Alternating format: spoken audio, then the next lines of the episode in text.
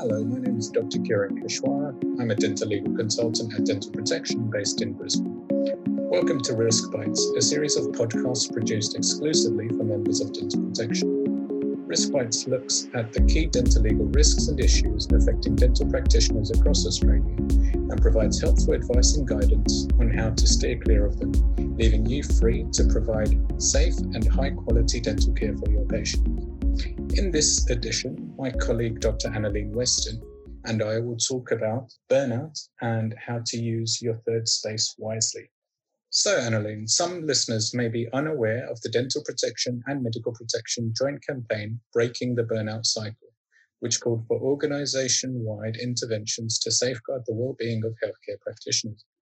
I know that this is something you're a champion for and that you're very concerned about how burnout is impacting on the profession. Can you tell us a little more about this, please?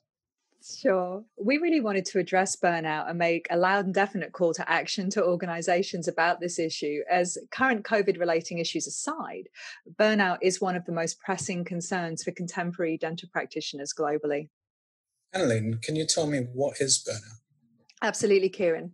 So, burnout is an occupational phenomenon and it's a descriptor for what could be described as work stresses and their effects the reason that we use the term burnout and not another term like worry or stress is that burnout is a reproducible and a measurable analysis of stress.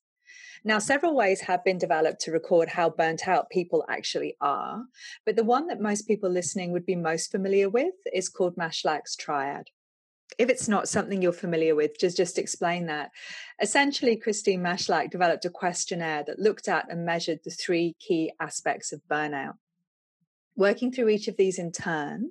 Firstly, we have emotional exhaustion. And just to explain that to you, Kieran, if you've ever really cried because you've had your heart broken or because you've lost someone that you love, you'd know that you get that awful ache over your adrenal glands, like over the pit of your stomach. That's how emotional exhaustion feels.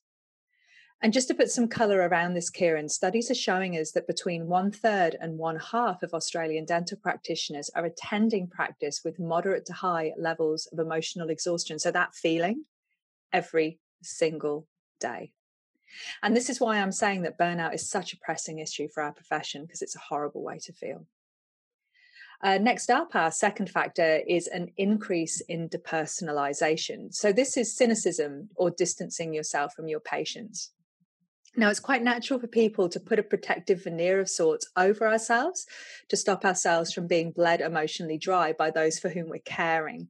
Um, in fact, compassion fatigue is a well recognized standalone phenomenon in medical and dental practice and has been described as secondary traumatic distress disorder for those who treat the traumatized. To say that a bit more slowly, secondary traumatic distress disorder for those who treat the traumatized. Now, the issue comes when our protective response becomes so pronounced that we seem to lose care for all those we care for, so we have no care. Of course, our patients can sense this level of disingenuousness from us and they don't like it. And because they don't like it, they proceed to make complaints about us and our attitude. And that's why burnout's often related to an increase in the complaints profile for a practitioner.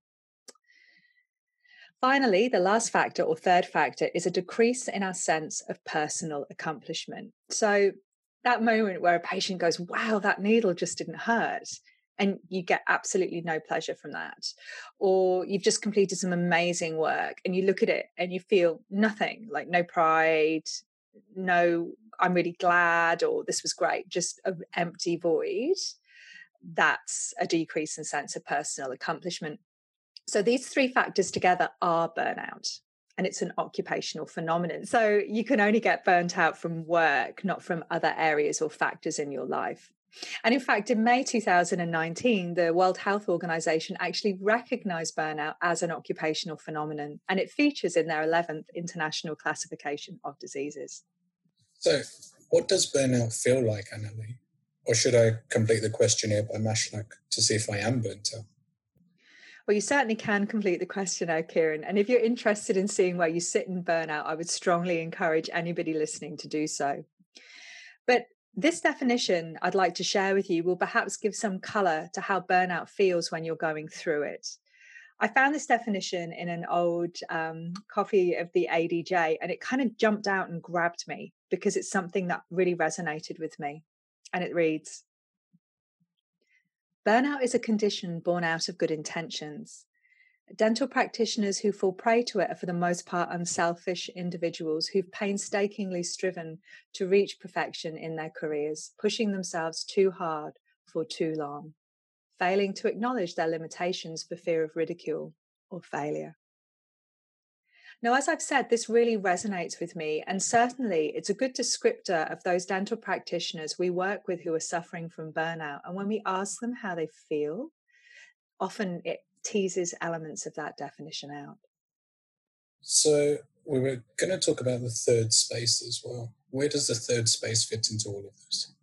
Now, the third space is a concept I came across through my work regarding burnout, specifically regarding how we as individuals can protect ourselves from burnout. And it's something I've personally found really helpful, which is why I like to share it.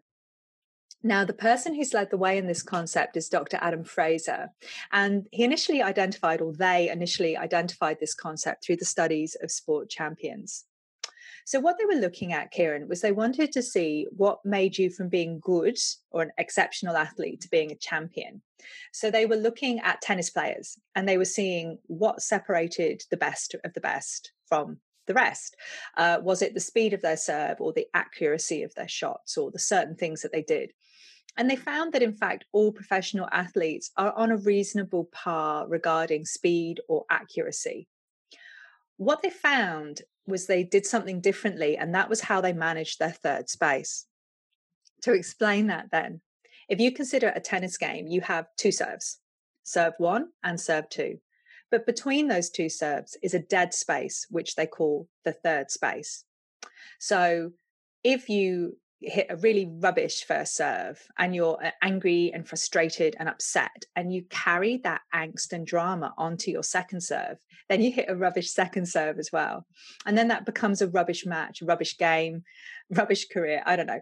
It continues it snowballs okay? So they found that the champions didn't have that problem. They did something between the two points, the two serves, to settle or regulate or soothe themselves. So we call that they put themselves into recovery. They manage to brush off that stressful moment. And the one that probably most people can visualize when we talk about this is, of course, Rafa Nadal who has some very, very distinct motions that he goes through every time just before he hits the ball. And, you know, fiddles with his pants and he bounces the ball a certain number of times and does a series of things and he does it every single time.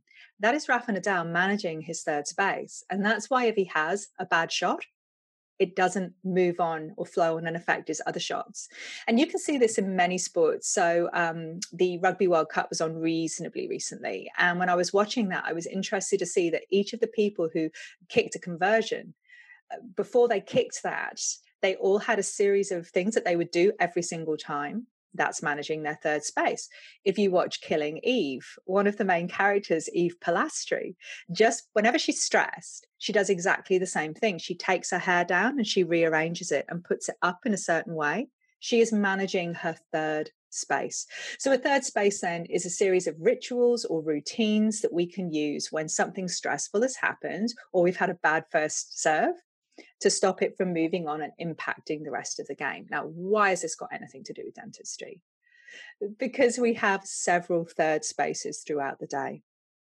So just ask yourself, Kieran, if you have a difficult first patient, and so something goes wrong, um, you're running late, you can't get the matrix band on, or you can't get the matrix band off, um, and everyone's becoming frustrated, including you, and now you're running late.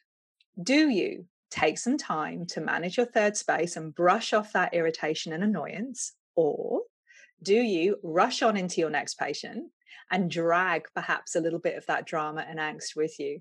I think most people drag a bit of that drama and angst with them and then they have a difficult day the whole day falls apart because they never really brush off the frustration of patient one they never really manage their third space so, this is something that you can do in your dental surgery, either between patients or some people identify their third space as being between their morning session and their afternoon session.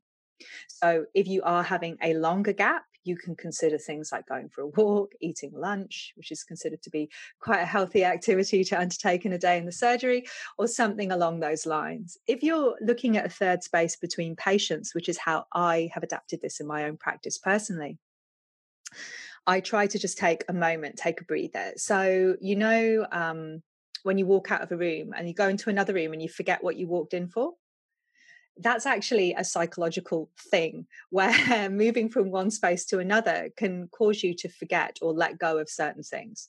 So, after I've handed my patient over and written my contemporaneous dental records, I take myself out of my surgery, go to the coffee room, and I have a drink of water, which obviously great thing for hydration. But also, when I walk back out the coffee room, go and get my next patient, I have managed my third, third space and I've brushed off any drama my uh, center manager has actually realized this now and she leaves me little treats in the tea room too like vegan cupcakes to make managing my third space an even happier thing so i don't know maybe that's something you could consider too excellent annalene it seems to me that there would be other third space opportunities throughout throughout our day as well Absolutely, Kieran. So, of course, another natural third space is the third space between our work and our home life.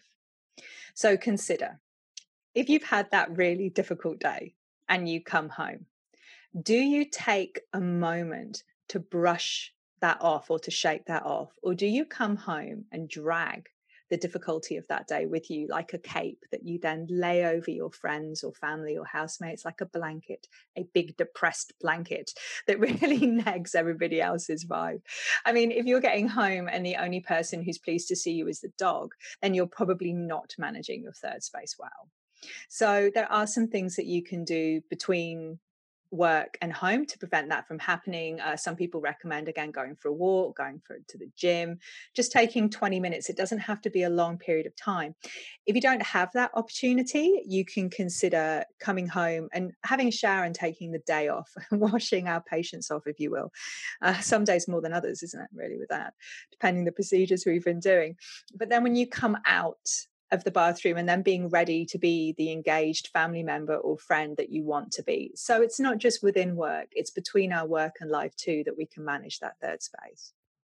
So, a helpful take home message from today would be to identify potential third spaces within our work days and find some opportunities to utilize them to put ourselves into recovery and to protect ourselves from burnout.